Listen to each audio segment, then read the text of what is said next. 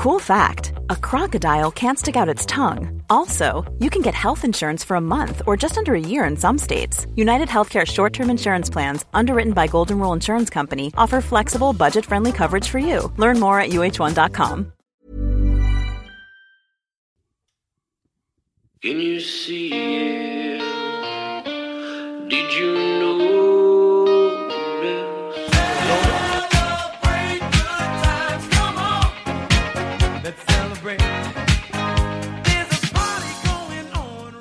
There is a party going on right here. Hello, everybody. My name is David Quadrelli, and I am joined by Chris Faber, and it is time to celebrate. Chris, how are you feeling after that big win for the Vancouver Canucks to take a 2 0 series lead over those St. Louis Blues, and more importantly, over Jordan Binnington? That felt good. That felt good. Almost like that transition you just did from our intro song and to celebrate there. Thank DJ you. Quads on the ones and twos. That was awesome. Um, huge game. Overtime win for the Vancouver Canucks after they give up a goal with 6.4 seconds left. You know, when that happens to a team, a lot of the times that's that's the end of it right there. But um, this Canucks team is now up 2-0 in their series against the defending Stanley Cup champions. I'm not really sure where to start, you know? It Let's was a, it was an incredible game start to finish. Let's start with that goal. Was it a high stick? Were you were you watching this game and saying, "Yep, that was a high stick," or were you saying, "No, there was no way. There's no way that's a high stick." Well, I was in the middle. Like it was close. It Okay. was definitely close, but I don't think it was a high stick. No. Okay, yeah. So here's the thing. Like I was watching with my brother, uh, and he was like, "Oh, high stick for sure." And he said that after the first angle, and I said, "No, there's no way. Like that's under the bar. That's not a high stick." Uh, you know, just because he was coming down, right? And I think you have to look really closely at where he made the contact. Also, unbeknownst to me at first, that was Jaden Schwartz's goal. I don't know if they Yeah. gave it to him, but yeah, it went off of him uh, after Perron deflected it. And I mean, David Perron's pissed off every Canucks fan in Vancouver, it seems like, with his play in this series. But you know who's been really good in this series is Bo freaking Horvat. Yeah, we can start there with Bo Horvat uh, because that's where he started and finished with the Vancouver Canucks today. That that performance from Horvat was unreal from start to finish, everywhere on the power play at five on five. Bo Horvat looked incredible. I mean, I don't know where this like. I've always seen little flashes of these Yep. kind of skills from Bo Horvat, but he's he was always like one step away from pulling these moves off. The But bow that- drag. I keep tweeting about it. The bow drag. now we that never we're see seeing it, it, though, like we're seeing something in the playoffs click where Bo Horvat's able to finish these moves, and You Absolutely. know, we've heard players talk about this in practice. Say like Bo Horvat's one of the most talented guys you'll see in practice, and we got to see him at training camp. Like he is, he's extremely talented. Like his hand eye is amazing. Um, I saw him doing some sort of drills with Antoine Roussel at training camp. Roussel could barely make contact with a puck. Horvat was touching it every single time. So I'm I'm I'm blown away from watching Bo Horvat. Right, he might be the hottest player in the NHL right now. Oh, absolutely. I think he leads everybody in the play-in series, or sorry, in the postseason. I think he's tied with Connor McDavid, who can't add to his goal total right now. I think he's doesn't he have six goals total now? Yeah, I think He's got so. Six four in his last two, and I think he had two against the Wild.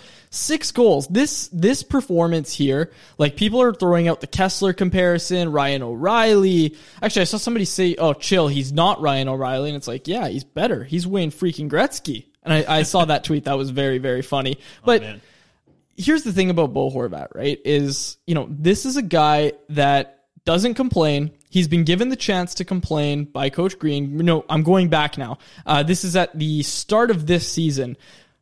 Travis Green's asked about Bo Horvat's wingers. You know, you bring in JT Miller. They had Micheal Ferland. The idea at the time was Micheal Ferland was going to play with Elias Pettersson and Brock Boeser. Obviously, that's not what happened. So the question posed to Coach Green was, you know, Bo Horvat finally has some wingers now. It appears like he'll be able to have JT Miller on his wing. You know, how important is it for you to ha- give Bo those good wingers? And Green's answer was, yeah, very important. Uh, you know, I gave him a chance to complain about it, and you know, like Green was welcoming it. He wanted Bo to let him know his frustrations of, you know, having to play with Antoine Roussel for 20 plus games, having to play with Loui Eriksson, right? And now, you know, they go out, get Tanner Pearson. Tanner Pearson comes in. He looks like a great winger for Bo right from the get go. That proves true this season. You once called him a fourth liner. We won't hold you to that. But what a series that Bo Horvat has put together. And you look at it, he's got Loui Eriksson on his wing, and it's like, man, if you replace Loui Eriksson with Tyler Toffoli and Bo's playing the way he is right now, how much more dangerous does that make the Canucks? Because, by the way, he's coming back. Toffoli's going to come back eventually. He's going to come back in this in this playoffs in these playoffs if the Canucks move on. And, you know, they're they were the away team in those first two games. Pettersson line got hard matched by O'Reilly. Now the Canucks get to dictate the matchups, and I wonder what they'll be able to do there. Yeah, we'll get into the Man. Pettersson line in a bit here because it's been a tough run for them. But just seeing what Horvat's doing right now, does it not remind you of what Ryan O'Reilly did last playoffs? Like how nuts was Ryan O'Reilly last playoffs? Yeah. Like he was ridiculous. He won games single handedly for the Blues. And I think Horvat's starting to do a similar thing. Horvat was won 20 of 29 faceoffs tonight. He's absolutely incredible. One of the only lines on the Vancouver Canucks that had a positive shot share. That line, man, I, I don't know what it is about Loui, Loui. Eriksson. Oh. I don't know what it is about him. Like he's not putting up points. He's not like making great defensive plays. But the thing that Loui Eriksson seems to always do is just get the puck out of the blue line. Like a lot of Canucks players, they struggle Yep. in their defensive zone. All you got to do is clear the puck out of the blue line. Then the other team has to reset or re-come into your zone. Loui Eriksson always seems to get it out, and I think that's a huge reason why the why the Canucks are having success with that line is because Loui Eriksson wasn't great in the offensive zone today, like at all. But Horvat scored his goals off the rush, and I just think that he was he was unstoppable tonight. He looked like a captain on a mission to take his young team, and that's something that you that you hear these young guys talk about is like Horvat's the perfect captain for this team because they have a mix of young guys and a mix of older veterans. And it, it seems like it just seems like Horvat's going to lead them in the battle every single time. And we're seeing a little bit of struggle from that Pettersson line right now at five on five, though they're still coming up real good on the power play. But I don't know. Horvat's just a man on a mission right now. I think he's you know he's playing like the hottest player in the NHL, which is insane. And the Canucks are up two nothing because of it. So it's it's crazy. Four goals in the first two games, first two playoff games now for the Canucks. And I, I, don't know what else to say about Bo Horvat. He's been excellent.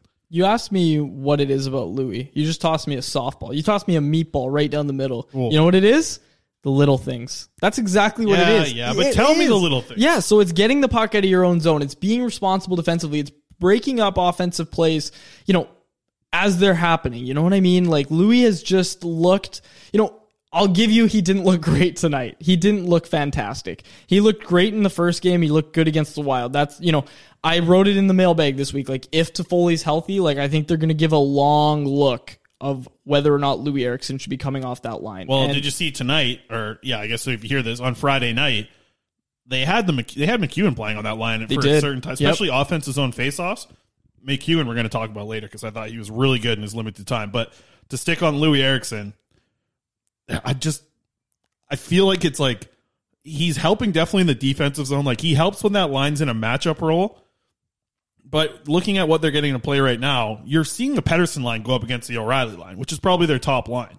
Right? You're seeing them go against against the O'Reilly line. They're having good they're they're having they're having a good matchup for Horvat because of what Pettersson's dealing with right now. So now that Horvat's going up against another second line, he's not hard matched against the best line like we had to see him do all season long. And that's really opening the door for him to just play like a second line center, you know, play against players that are at his level around the NHL, and he dominates as a second line center right now. So like there's nothing else you can really say. Tanner Pearson's been so good too. I mean that you know the power play goal that obviously wasn't a part of him with Horvat. That was Pettersson just making one of the nicest saucer passes I've seen all season long, if not in a long time. And Pearson's playing very well. He's skating. He's skating fast. Like he like he's skating a lot faster than I've ever seen Pearson skate. So that line together as a whole, I'm just I'm enjoying every second of watching them when they're on the ice because they seem to be the best line for the Vancouver Canucks right now. So I pose this question to you, Mr. Faber. Going into game three, the Canucks, you know, I briefly mentioned this. The Canucks are the home team. They get to dictate the matchups. I believe Travis Green was asked about this tonight by Daniel Wagner, past to Bulis. He asked him, you know, Pettersson's been getting One of the dirtiest poker players ah. you'll ever see. He's a bully. He's a bully He's a on bully. the poker table. Holy cow. He took First all my money. with- yeah, first game we played with him online when the when the quarantine was hitting. He steals all Quad's money. Quad's his first time ever playing poker, and he's just bullying Quads on the table as soon as he has all the cash. And yeah, Daniel Wagner, huge bully, registered bully. I was crying on Zoom. It's true. It was really sad. Anyways. I can't remember what I was saying. Oh yeah, so now they're the home team. They get to dictate the matchups a bit. Do you think that Travis Green walks away from the Pettersson line being against O'Reilly, or do you think that's a matchup where Green just says no? Like eventually, the Pettersson line is going to just outplay them. You would think that, but you would also think that the Pettersson line would have registered a shot in two games. You would. They have not registered a shot at five on five, which is insane for me to think about. And I saw them, you know, they had a couple times where they got us some attempts on, but the fact that they can't get a shot on Binnington yet, kind of shocks me. It's not like they've been playing bad. You know, like I feel like they've They look dangerous. they look dangerous in the offensive zone, but there's something just not clicking to get shots off. Maybe they're doing too many one passes, you know, like just one too many passes, I mean. And I think they look really good on the power play, obviously. You know, like there's no problem with the way that they're playing. It just seems like this matchup is just horrible for them right now. And it was throughout the season as well. You know, like this is a matchup that they had a trouble with like throughout the year. And this was this was something that was known was going to come. So I wonder if Travis Green does want to do something because you you mentioned it like Wags asked that question today and Green knew that he's like, you know, it's it's not our change. Like we don't have last change. We like he didn't even want to comment on it into game three, but he's definitely aware of that the other team was making that matchup Yeah. and that the the Pettersson line wasn't having success. So we didn't see a lot of matchups between Horvat and O'Reilly, and when we did, we saw it late in the game there in the third period. Those faceoffs, they were intense. Like the one that O'Reilly broke Horvat's stick on, uh, and then a huge battle between those guys uh, before O'Reilly won that one as well. But watching those two guys go up against each other, like there's, it's just something about the way that O'Reilly exploded onto the scene last year. Like I feel like Horvat's doing that right now. Yeah, I think you're absolutely right. Like, I think if the Conn Smythe was given out right now in Well, of this series, two games in. it's Horvat for sure. But you take in you take into account the play-in series. Like Horvat's undeniably been the Canucks MVP so far, and that's a sentence I never thought I'd say. He, you know, when we talk about the MVP of this team, there's four guys who get brought up. I have not heard one person say that Bo Horvat was the Canucks regular season MVP. He wasn't. True. But now, all of a sudden, right? Like he is. And, you know, you got to hand it to Jacob Markstrom, too, who was not the Canucks regular season MVP. I've made the case multiple times that to be Elias Pettersson. Facts don't lie. Yes, they don't. So it is Elias Pettersson. You're right. Yeah. Um, but no, seriously, Bo Horvat has been fantastic at both ends of the ice. Like as soon as he touches the puck, there's just an aura, right? And you can feel it through your TV screen. You know, we're all watching these from home, except for Thomas Drance right now, who's tweeting out every swear word that is played. Wait, do we still have that button? Hello, thank you for calling Thomas Drance. Yeah, he didn't answer. He didn't answer. But yes, Thomas Drance tweeting out all the swear words. Shout out to him. But I, I've been very impressed with Bo Horvat, I must say. And I mean, you know, if you walk away from that matchup, right, and Bo Horvat's all of a sudden matching up against the Ryan O'Reilly line, you know, trying to let Elias Pettersson feast on a bit of a weaker competition, you know, maybe Bo Horvat's production takes a bit of a dip. But then if you're getting goals from Elias Pettersson, I don't really think you're complaining. Do you know what that O'Reilly line had for the shot share this game? No. This Friday night, the shot share they had ten shots for and zero shots against. Ooh. I mean, that's you know that's they had numbers like that throughout the season against the Vancouver Canucks as well. So, do you have to limit that at a certain point because you can rely on Jacob Markstrom bailing you out, and he's been able to bail them out in a lot of situations. You cannot win games when their best line is playing 12 minutes of five on five, controlling 83% of the attempted shots, and out shooting you 10 to nothing. So you do have to make an adjustment at some point. I wonder if the adjustment is now, you know, now the Canucks are home ice. I think that you should go with the Horvat line against that line because it's not like like the Horvat line's been good at five on five, but it's not like they're dominating every single shift.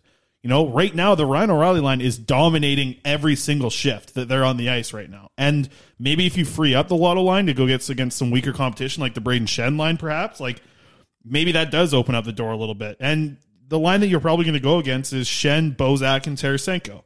I like the Lotto line against that line because yeah, they're going to score goals. You know, like that line's going to be able to score goals. The Schenn, Bozak, Tarasenko, they're going to get going at some point in this series. That that's a they're they're too skilled to be kept off the score sheet for this long. But I do like them in their defensive zone against the Lotto line. So I, I would think Travis Green would want to go for that approach in game three and four. Yeah, I don't think you're too far off with that at all. But you know what's really going to hurt the Canucks when it comes to maybe the Blues penetrating their goaltender and figuring it out is Tyler Myers going down. And that's something I think we got to talk about because, man, as of right now, Travis Green did not give an update. Given the COVID bubble, you know, protocols, we're not going to hear anything. We're not going to know if it's a shoulder injury. That's that's what I think it is. Uh, I think if it was head, he wouldn't have skated off like that uh, under his own power. Yeah, it looked like shoulder. it looked to me like shoulder. He didn't move his left side. Yeah. So you hope it's minor and just a just a couple bruises, whatever. But stinger. Exactly. But all Travis Green said in his post game media availability on Friday night was, "You guessed it, unfit to play." And the way he said it was, "Yeah, he's unfit to play, and he's going to be unfit to play until he's back in the lineup." And you kind of make the assumption that's all we're going to hear and that's all the information we're going to get. You know, it's a sad state of affairs that we don't know uh, what it is or how long a player is going to be out for. We still don't know what's going on with Adam Gaudette, but he's continuing to be said to be unfit to play. He's not a healthy scratch. Uh, at, neither is Tyler Toffoli. They're- Taking warm ups. yeah, okay, so he is a healthy scratch then. Yeah. So they've stopped saying unfit to play. Yeah, Gaudette's Okay. not unfit. Anymore. This is he's, good. he's a healthy scratch. Okay, Same yes. with Juolevi. Oh, you're right. Yo You're Levy right. Yes. I yeah, Gaudette. Man, Gaudette almost looked like he was going to play in that game, eh? Uh, game one? Tell you what, we can get into that later, but Gaudette maybe is going to hop in the lineup here pretty soon. But yeah, to talk about Tyler Myers, if this injury is anything like a shoulder, like, like shoulder injuries last a pretty long time. You know, like it's not like you get you either have a little stinger and you come back and play, or a shoulder injury keeps you out for a pretty long time. So I, I am worried about this situation. I mean, Tyler Myers is a big body. He goes in with a lot of force into the boards. This could be a rough situation and and having Jordie Benn now able to come and jump into your lineup's huge. If Jordie Benn's going to come in and play on the right side, like at least the Canucks have that guy there. And then aside from that, I mean, this is when you're going to start to get down to it. It's Brogan Rafferty and Olli Juolevi next. So, um, you know, this is what the Blues team's going to do. They're going to come in on your forecheck hard. They're going to hit your defenders. They're going to wear you down. They did that every single series last playoffs. It's what got them wins. So I expect them to bring it even more in game three. I thought they, I didn't think they stepped up their physicality as much as I thought they were going to. I thought they were going to get a little frustrated and, and try and, you know, add an extra little hit on certain plays. And Pietrangelo got frustrated a couple times with Tyler Motte, who had an unreal game. Tyler, Tyler Motte, Motte's had an unreal postseason. unreal. 19 minutes today, played two more minutes than Elias Pettersson. Um, you watch Tyler Motte out there, and then, yeah, Pietrangelo's punching him in the back of the head, crotch checking him, and piss him off. You're a fourth line guy, and you're doing that to their captain. Like, well done. Like, have yourself a day. That's that's exactly what you want to see a guy. And like you're Tyler paid like one. Exactly. And this is why I love Tyler Motte, man. But like I just there's there's something to worry be about what's gonna happen to this defense core, especially if the Blues step it up. And I didn't think they stepped it up enough. You know, like no, they got a feast on Troy Stecher having to play more minutes. They've Right. got a feast on Chris Tanev playing, you know, like, what was it, like 17 minutes in the third in OT? I think that was his total final minutes. yeah, maybe that's that might be a little high for me to understand. But I I, uh, Maybe think it was like 13. maybe 13 yeah but i think that what you're going to see is you saw craig berube talk about it and he was frustrated with what his team did with their sticks in game one. And they were better in game two. They didn't take as many penalties. There's there's a bunch of really bad calls in this game though. Um, but craig berube probably pretty happy with how his team you know battled back. But the canucks haven't been trailing this whole series yet in two games. They haven't been trailing for one minute. So they got to be pretty excited with how they're playing. Um, the st louis blues are obviously like counterpunching pretty strongly. When the Canucks score, the Blues score right after, or Yeah. you know they'll have a lead for a little bit, um, but they seem to bounce back pretty hard. And yeah, the Canucks haven't been trailing this whole time, and I think that the Blues are going to step it up uh, on this forecheck coming up here. I would be worried going into Game Three to see what this Blues team is going to bring because they obviously saw like, hey, if we wear down this defense core, we just took out their biggest giant. You know, we can probably wear down these little guys like Quinn Hughes and Troy Stecher. You know, like we can probably wear down these guys a little bit easier. And I just, I, I think that the Blues, I was expecting them to be very physical here in game two, and they just kind of weren't. Like they, there was a little bit of stuff off the start. Obviously, the fight, um, you know, with Sanford and Zack MacEwen was something that they were trying to get him going. But I, I just didn't see the the Blues team that I saw in the playoffs last year absolutely running through every single defense core that they played against. So I think that's in the Blues team still, and I'd be worried looking into Game Three if that's what they turn it on. Man, I'm thinking about this series and I just, yeah, I, man, it's going to be interesting. And I think, you know, it's crazy because as much as everybody was ragging on Tyler Myers for taking all those penalties, he was quite legitimately having the best game of his postseason by far last night oh, or Oh, yeah. tonight, I guess, Friday night. We're recording this. He was having by far the best game. He was moving the puck well. He was moving his feet well. He was making the right decisions away from the puck and with the puck. Everything you want to see from a defenseman, the gap control, which is something Tyler Myers struggles with so much, so often, right? Just waving his stick around, you know, no gap control. But tonight, man, he looked great. He was, you know, it's it, it's a bold statement, but I think you know, obviously, other than Quinn Hughes, he was their best defenseman for most of that night. While he was healthy, he was their best defenseman. Yeah, I'd and say. you saw a couple of real bad giveaways. Troy Stecher had the one right to Vladimir. that was that was one of the slot. worst I've ever seen. they said it kind of slipped off his stick, but you could see like he made that pass and he just the look in his yeah. eyes was just like, oh, swear word. Um, like he wasn't happy about that. So and then Alex Edler obviously gives up the one to Sammy Blais or Blay, whatever. Never heard of this idiot, but um, he he comes in and goes to the backhand over Jacob Markstrom. So a tough, tough couple of plays there for those two defenders who have been pretty damn good, and that pairing's been pretty good together. Now we're gonna have to see, like Tyler Myers wasn't used in a top four minutes in this game. He was playing with Oskar Fantenberg. He got a couple of shifts alongside Quinn Hughes uh, at certain points in that game because he was playing good, and I think that's what Travis Green wanted to do with him. But it's it's not like you're really ripping apart your top four, losing Tyler Myers. Even you know, like you're still going to have Alex Edler and Troy Stecher as your second pairing. You're still going to run Hughes out there a lot. Which, by the way, Hughes didn't play a lot of minutes um, in this game. I think he I think it was like 17 five on five minutes Yeah, going into going into overtime. So didn't play a lot. You needed to see him in overtime, and he did. Obviously, when he made that ridiculous bounce pass, 150 feet up the ice off the boards, Horvat catches him in stride, and you could just see like when that pass was made and Horvat had the step. Everybody like I knew it was over. I was standing up to go write the post game at that point. Huh. I want to know what he, what Stecher said to Bozak there. Eh? You know, at the end there when Bozak put him down and Quinn Hughes had just made the pass, he was laying down on the ice watching the goal go in. He stood up and he, he went on one knee, grimaced a little. Yeah. But he said something to Bozak, and I don't, I want to know what he said. It's probably just like yeah. That, he's like that's that's pretty sick, man. And then he's Yeah, probably like, exactly. Absolutely. That's the most Hughes thing. Or be like, okay, see you Sunday. Yeah. Oh yeah. yeah. Never mind. I'm not gonna say anything else. But that's that's probably something that he said. Oh Um, my gosh. But uh, yeah, no, I think that um, you know Quinn Hughes had to step up overtime. He did. He looked good in overtime. Like I don't know, did you get the feeling going into overtime that they just they weren't going to lose, even after giving up a, a goal with six seconds Chris left? Tanev was on the ice. Of course they weren't going to lose. Dad wasn't going to let his kids down. There. Not a chance. And, And, Bo uh, Horvat too. You know, you've yeah. got to give it to Bo Horvat, man. What a series this guy's What's having. what's going on with the Pettersson line that's that's not clicking then? Because I mean, like they're five on five, they look great. Their shots are getting off. Pettersson, you know, rang one off the bar in game one.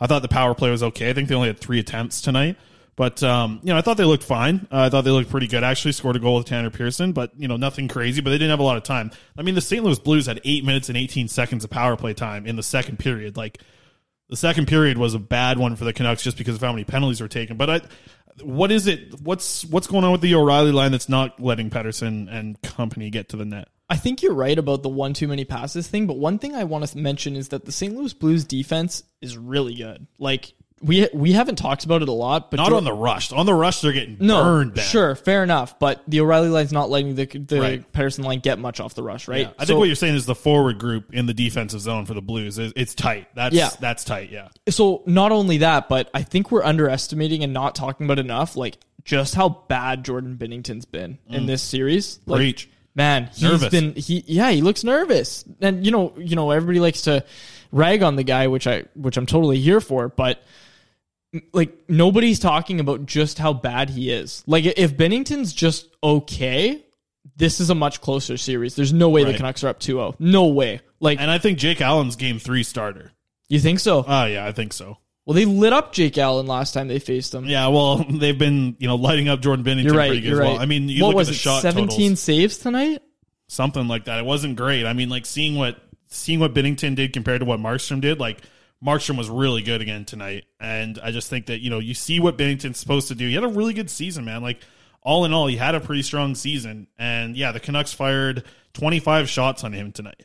Oh, 21 of tough. 25. dude, that's really really tough. Well, even seeing the numbers of him going in, he's got like an 857 save percentage in the postseason so far. Yeah, I would, Yeesh. I would not be surprised at all. I would be more surprised if you see Jordan Binnington in for Game Three. I think they have to go with Jake Allen here because Jake Allen wasn't horrible for the Blues all year long. He's a he's a solid backup goaltender. and it's worth mentioning, uh, he did start their last round robin game and performed quite well. I think they they lost an OT to Dallas. Yeah, yeah. but he did perform pretty Okay. well as far as I know. I didn't yeah, watch I just the game, I didn't the think- whole thing. No, they, they switched halfway through because I was watching that game. Yeah, Uh, but yeah, I mean that um, like it's gonna be Jake Allen. I think. I don't think it's, so? I don't think it's not gonna be like uh, they can't go back to to Binnington after I think what they he's will. done so far. I really, think they will. I really do. because you make a move at 3-0, it's kind of over. You got to make a move now if you're going to make a move. Do you think they think that the goaltending's the issue? I think it's it not is helping them. Yeah, No, it's, it's definitely not. not. helping them win games. I wouldn't be surprised if they But- make that move at But all. but are you confident that your cup winning goaltender Jordan Binnington can figure it out and have a Jordan Binnington like performance and carry his team through the series or are you are you pressing the panic button? Are you saying like I think really this is what it comes down to. Are you confident that Jordan Binnington can bounce back in a big way after two rough starts? Or do you think it's time to go to the veteran netminder? Yeah, as a second year goaltender, like yeah, he won you the Stanley Cup and he won all 16 games for you, so it's up to the coach at this point. Like he probably, you know, he probably still does have some faith in him, but sometimes it's not just about the goaltender too, right? Like sometimes it's about the team and saying like, okay, like Binnington has let the team down in Yeah. the first two games. Yep. You know, maybe he's like sparked the team a little bit by putting in a Jake Allen, right? I think that might be the approach that they're going with here. But it's just the Canucks, like overall, were were pretty hard, like pretty hardcore outplayed at five on five again. They were outshot. And Jacob Markstrom was excellent. I mean, some of the saves that he made, even in overtime, a couple of great saves. But he was st- like he was strong in net. You know, he wasn't giving up bad rebounds, and I don't think Binnington's been too bad at giving up rebounds. He's just let in some, like in some bad spots. And then Yep. you look at the goals that got past Markstrom today. You know, O'Reilly, that one's a tough one. Like, maybe want to get on that one, but that's off the post and in. That's a tough one. Sammy Blyes was was you know What great move do? to the Yep. backhand. You can't do that. It's a bad giveaway.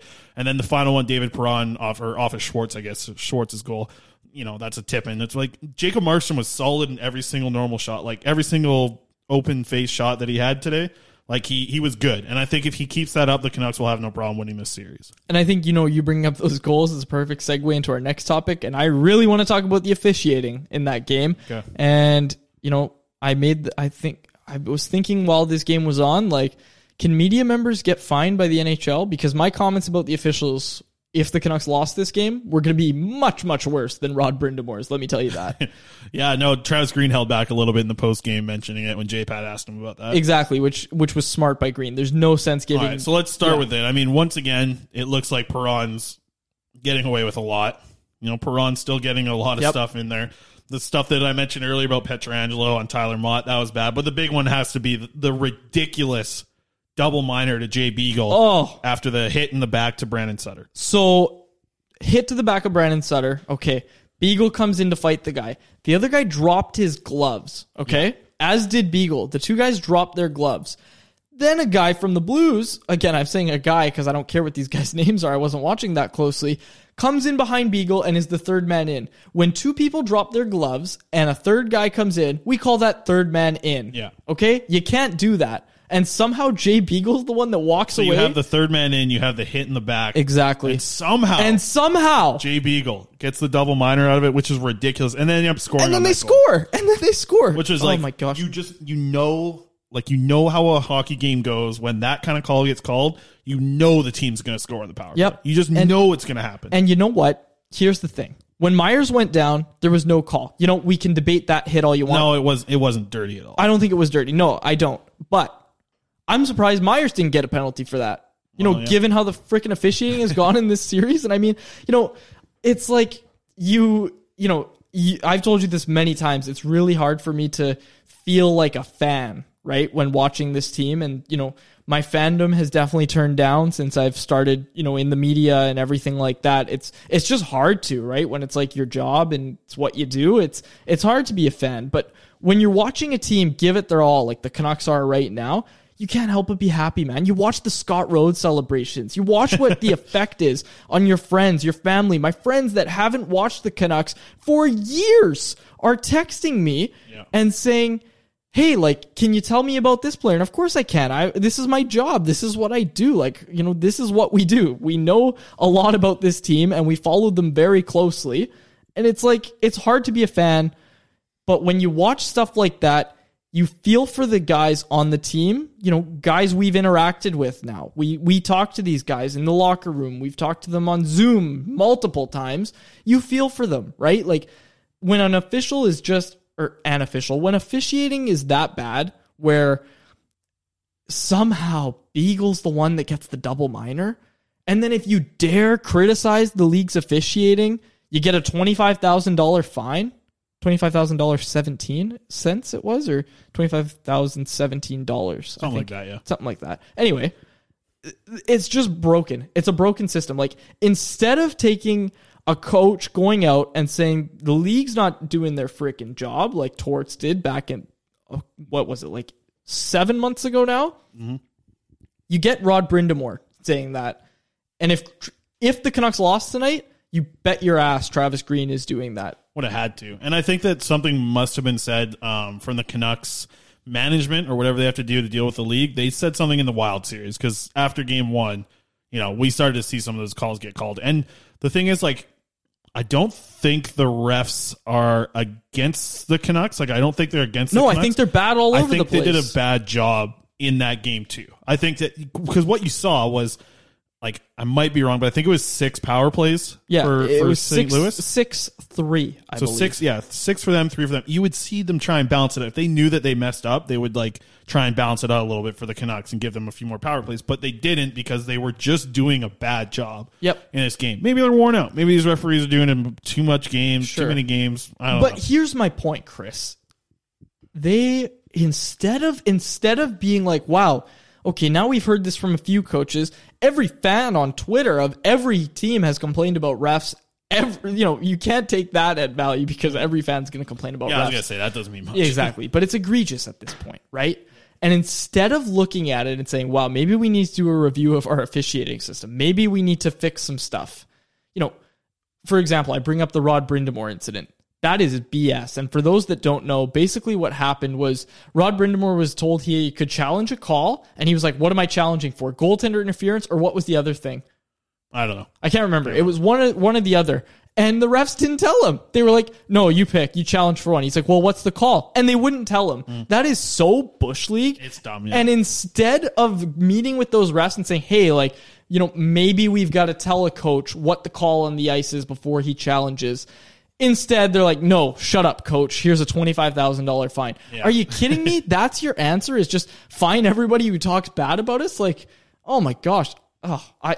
Anyways, I yeah, no, I think that break. yeah, I think that you know that's it, it's tough to see in a game, but at the same time, like you know, it's going to happen. Yep. You know, obviously we have to talk about it because it was pretty bad. There was there was mom- there were moments that were ridiculous. I couldn't believe Beagle got a double That was that was egregious. That was horrible. That was a a disgusting officiating effort.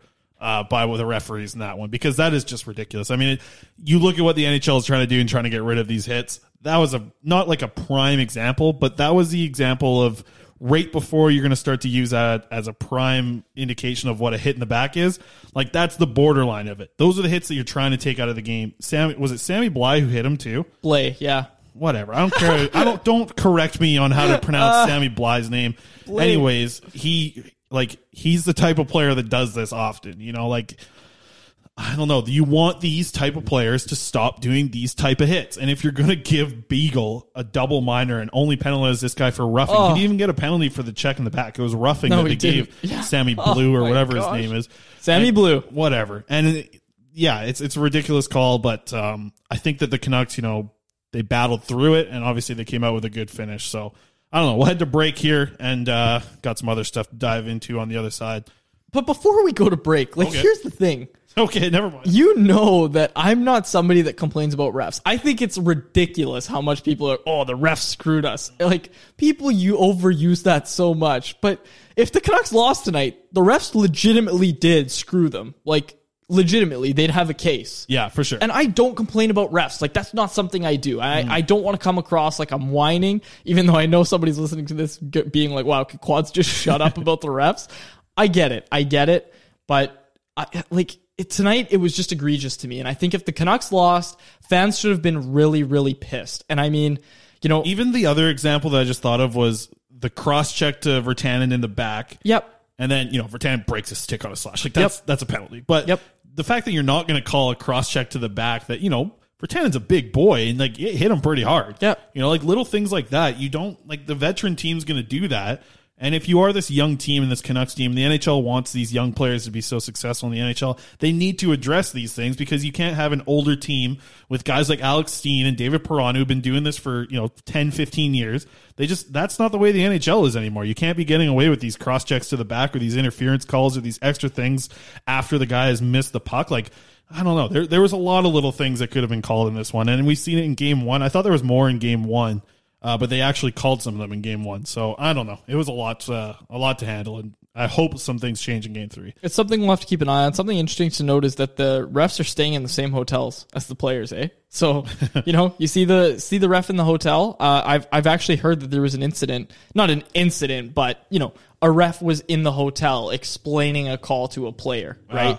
Uh, which is which is pretty funny. Just thinking about that, like that spills over. And here's here's the protocol from the league, and I, I can't remember where I heard this, but basically, the each team submits a list of the hotels that they're going to be staying at, and the league makes sure that they don't have the officials in the same hotels. Right, so the officials never stay in the same hotels as players. It's just a league policy, but you know, obviously, in the age of COVID, league policies don't matter at all. Right. Um. So the, the, the Bubble refs rules, are- baby. Exactly. The refs are staying in the same hotels as the players.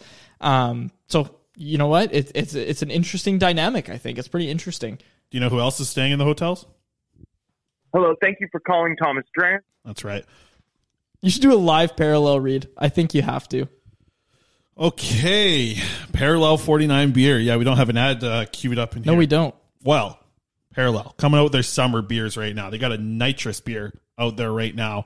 Um, and you can head down to 1950 Triumph Street. Oh my gosh. That is where they are located. East Van location, Parallel 49 Beer. Check them out on all of their Instagram. They crush it on the Instagram. Also, shout out to AJ's Brooklyn Pizza. They have Parallel 49 beer on tap. I've been crushing that pizza way too much, probably. Delicious pizza, but they got Parallel on tap as well. If you want to learn more about Parallel and their new beers, they crush it on their Instagram feed at Parallel49 Beer on Instagram. Check them out on Twitter as well. Not as active, but we try and promote their beers on Twitter as well. But check them out on Instagram. That's at Parallel49 Beer or head down to their brew house and street kitchen on 1950 Triumph Street. All right, play the recorded ad now, Quads.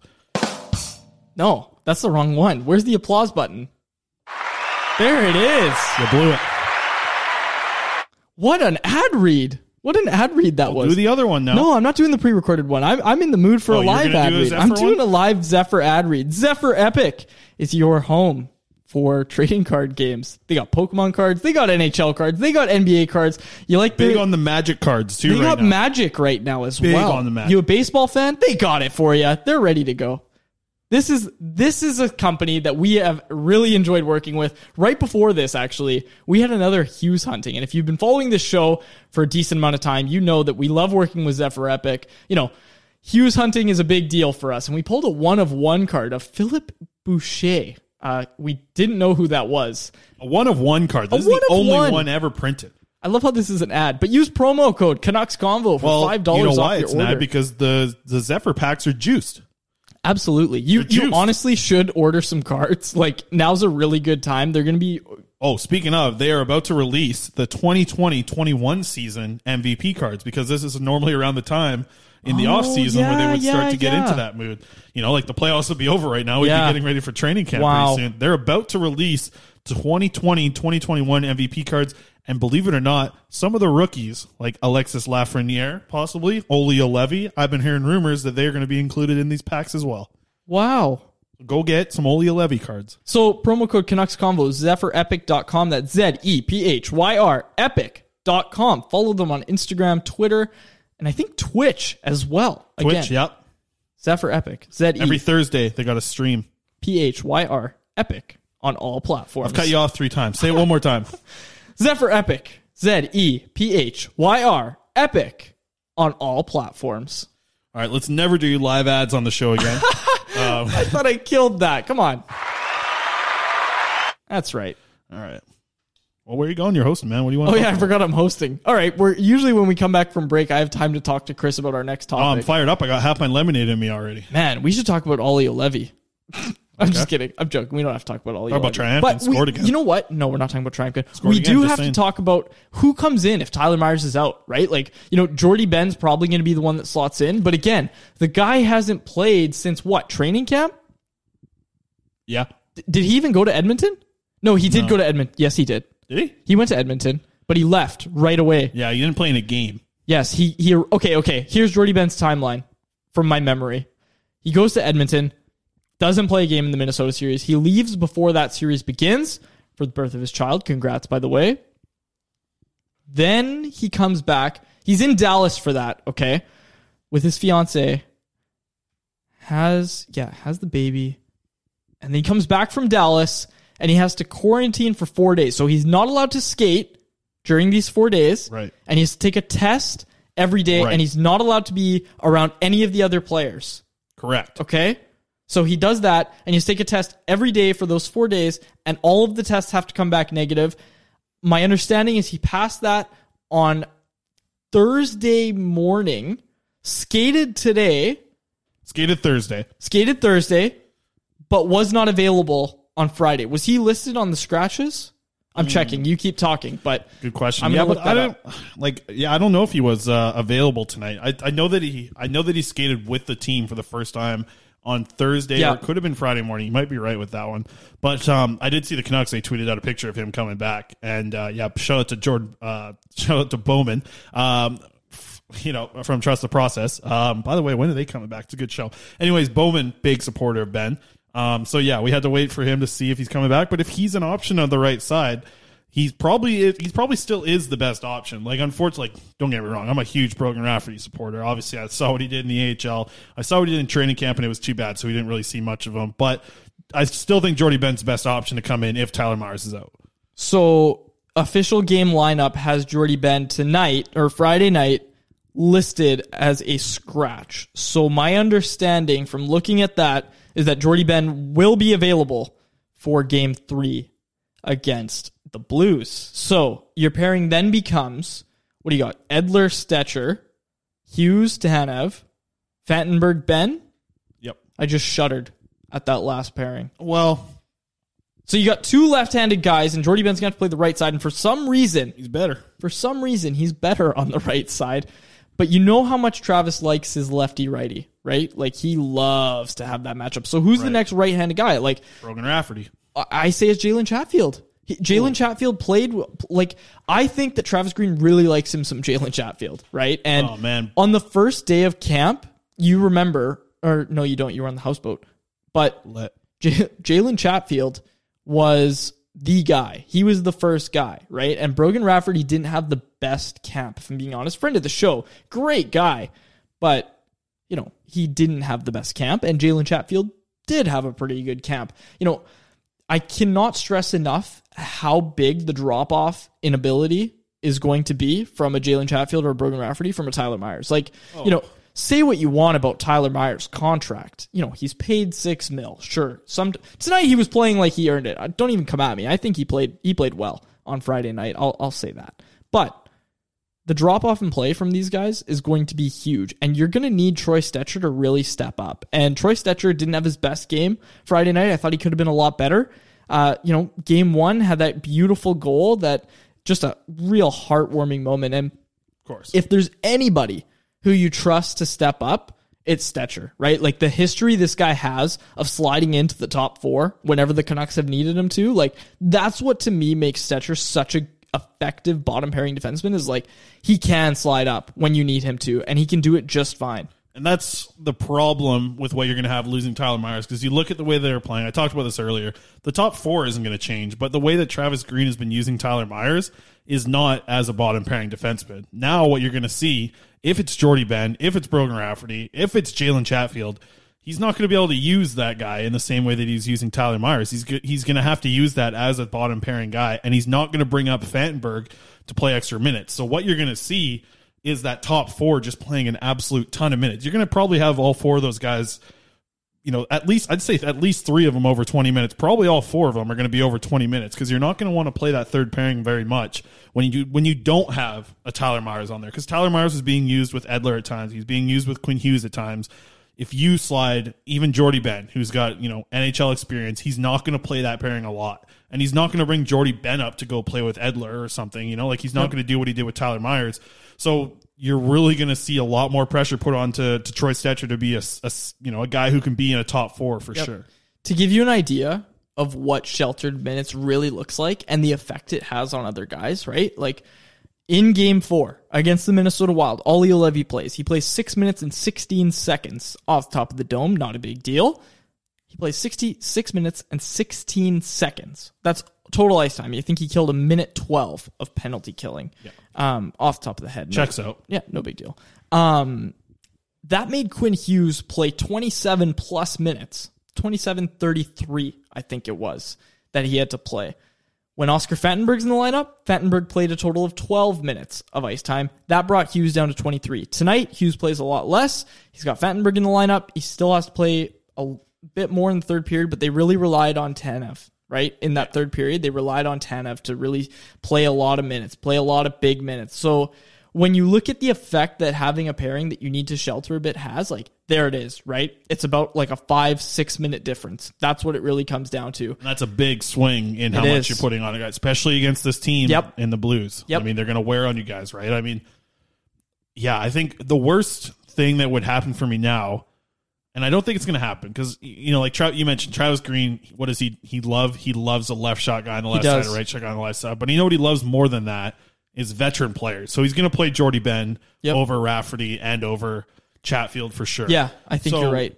I think that what what you're going to see from that pairing is you know seven to eight minutes, you know six to eight minutes of five on five time.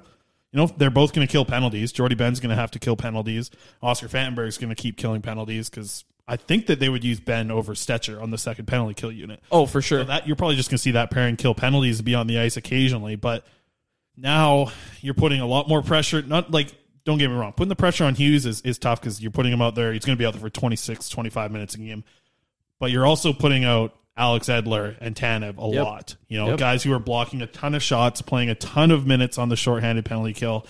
And now these guys are older veterans who don't have a body that can bounce back like Quinn Hughes. And now you're going to be asking them to play 23, 24, 25 minutes a game.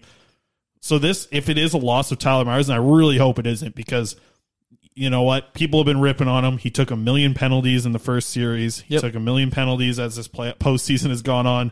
But you really need him if you want this team to keep rolling. And I think that what we saw him go into the boards and the way that he skated off and stayed on the ice for a minute, it scares me to think that because I, from the reaction, I, I would expect Tyler Myers to be out.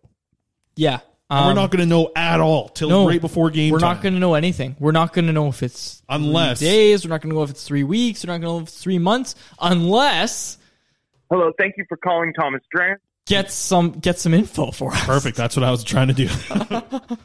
Oh my gosh, that's the thing, right? Is like, yeah, he's a whipping boy in the market. You know, nobody's saying he's not. we need him now. we need him. Like the Canucks really do need this guy. And you know, when people criticize him, I don't think anybody's saying like, "Oh, the Canucks don't need this guy." Like, the, I don't think when anybody criticizes Tyler Myers, they're following it up by saying, "Get this guy out of the lineup of Brogan Rafferty in there." Oh, that I've seen those takes though. Oh my god, Some people have put that take. I like Brogan Rafferty, but come on. Yeah. Like that's oh anyways, I, I'm not I'm not giving that take uh, at all. Tyler Myers is important to this team. He took some bad penalties. He wasn't great defensively. I criticized him Here's on the show the, other, other week. thing though is next defenseman that goes down. If it's Fantenberg or Jordie Benn that goes down, it is Raff. Like it's got to be Rafferty or Seal. Chatfield. Seal Well, they Levy. no, he won't go with another lefty. Oh, on the right side. Sorry, sorry, Yeah, sorry. I know like, what you're you know, saying. If Yep. it's, if yep. it's Stecher, if it's Benn, even if it's Tanev.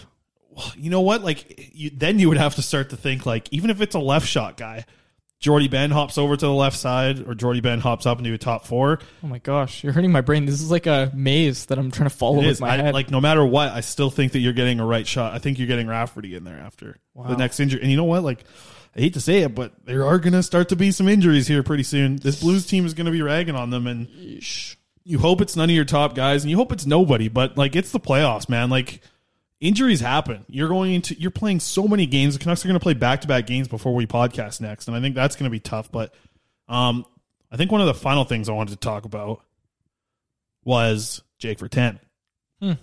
who played just over five minutes, I believe. yeah, I. You know what? MacEwen's played better than him. Like I, I gotta say it. Like MacEwen, MacEwen's had an objectively better postseason. Yeah, five thirty four for Jake. Yeah. Um, you know, Jake's done a few things. Like I, I haven't hated Jake's game, but you know, when you look at MacEwen and you know, Jeremy Davis had a really good article for Canucks Army um, about how MacEwen led all Canucks in that Wild Series and expected goals for, and he played really well again tonight or Friday night. I don't know. You're going to be listening to this earliest Saturday. They morning. get it. Don't worry about So Friday, Friday night, MacEwen has a pretty good game, and once again, it you know we saw it. Zack goes on to the third line. Jake goes down to the fourth line, right? And Jake again is playing those sheltered minutes toward the end.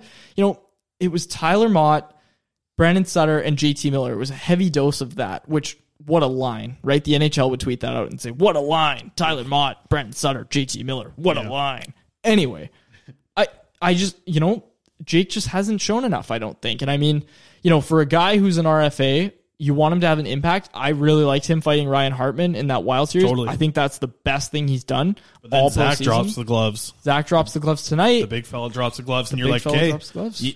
you're you're totally right." If if Toffoli magically appears Yep. on Sunday and he's ready to play, and who knows? He very well could. totally, like, he totally could. And you know, Jake Virtanen is the guy who comes out. It's either Yep. him or Roussel.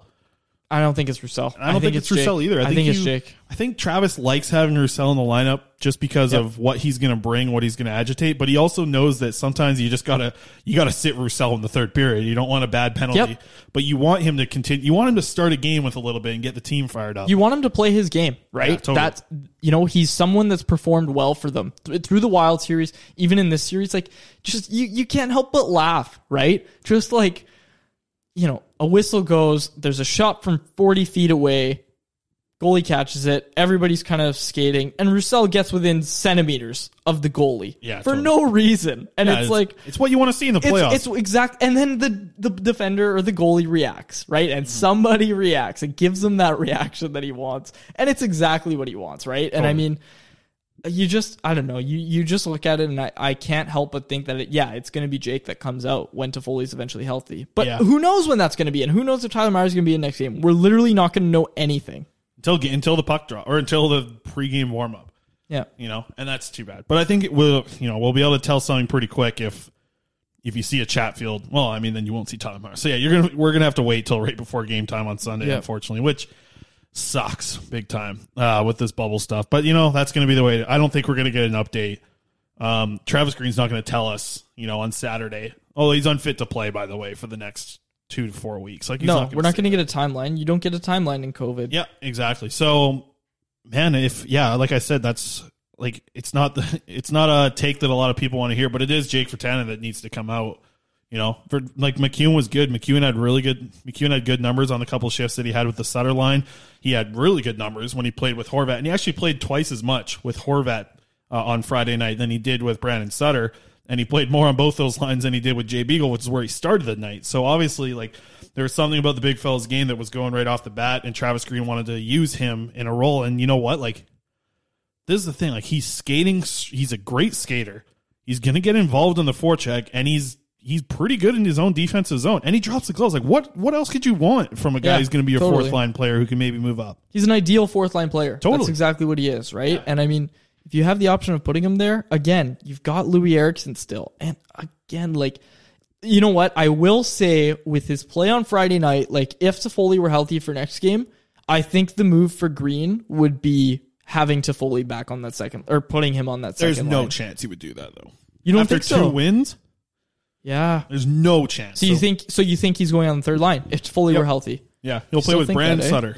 Yeah, Huh. which is See, crazy. That's what I was saying, and people were like ragging me for it on the Monday mailbag. But you know, now, it, like I use the term, "If it ain't broke, don't fix it." But why not upgrade it? Right? Like, does the second line become less playable without Loui Eriksson and Toffoli on there? Like, Loui Eriksson didn't have a great game tonight. I, you know, he did the little things well. Got to give him credit, but he didn't have a great game on Friday night. I mean, it, it to me it it just looks like you you wouldn't be hurting the lineup if you put Tyler Toffoli in. I think what you're going to do if you if you were to put Toffoli on that line, you're putting a guy who can contribute to help you score goals on a line with two guys that are hot. Yeah. You know, Zoolander hot Yep. right now. Have you ever seen Zoolander the movie? Or are you too young? Nope. Never seen it. That's, That's uh Ben Stiller, yeah, Owen Wilson. yeah, I know the cast. yeah. Will Ferrell's really funny in it, but Oh, um, did not know he was in it. Yeah.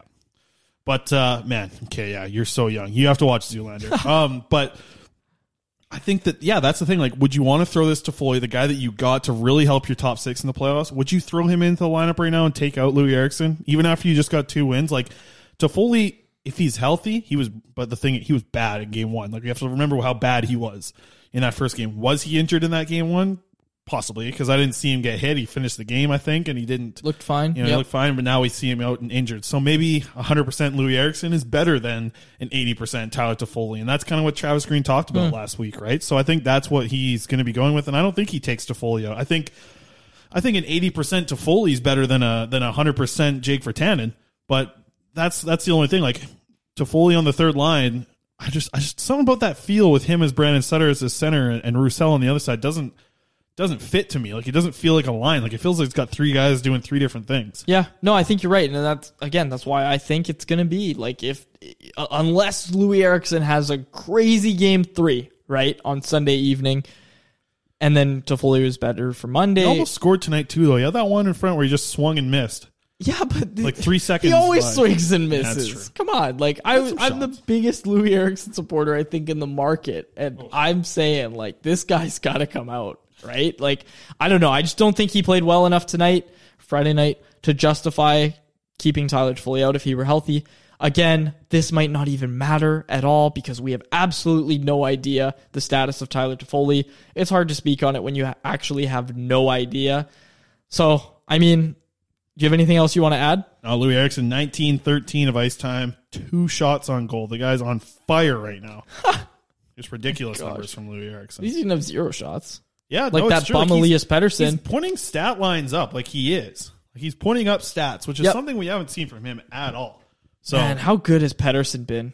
oh man, He blocked- Sorry, I just got he the numbers in front of me here. I'm looking at Chris Tanev, like led the team in ice time, 28-37.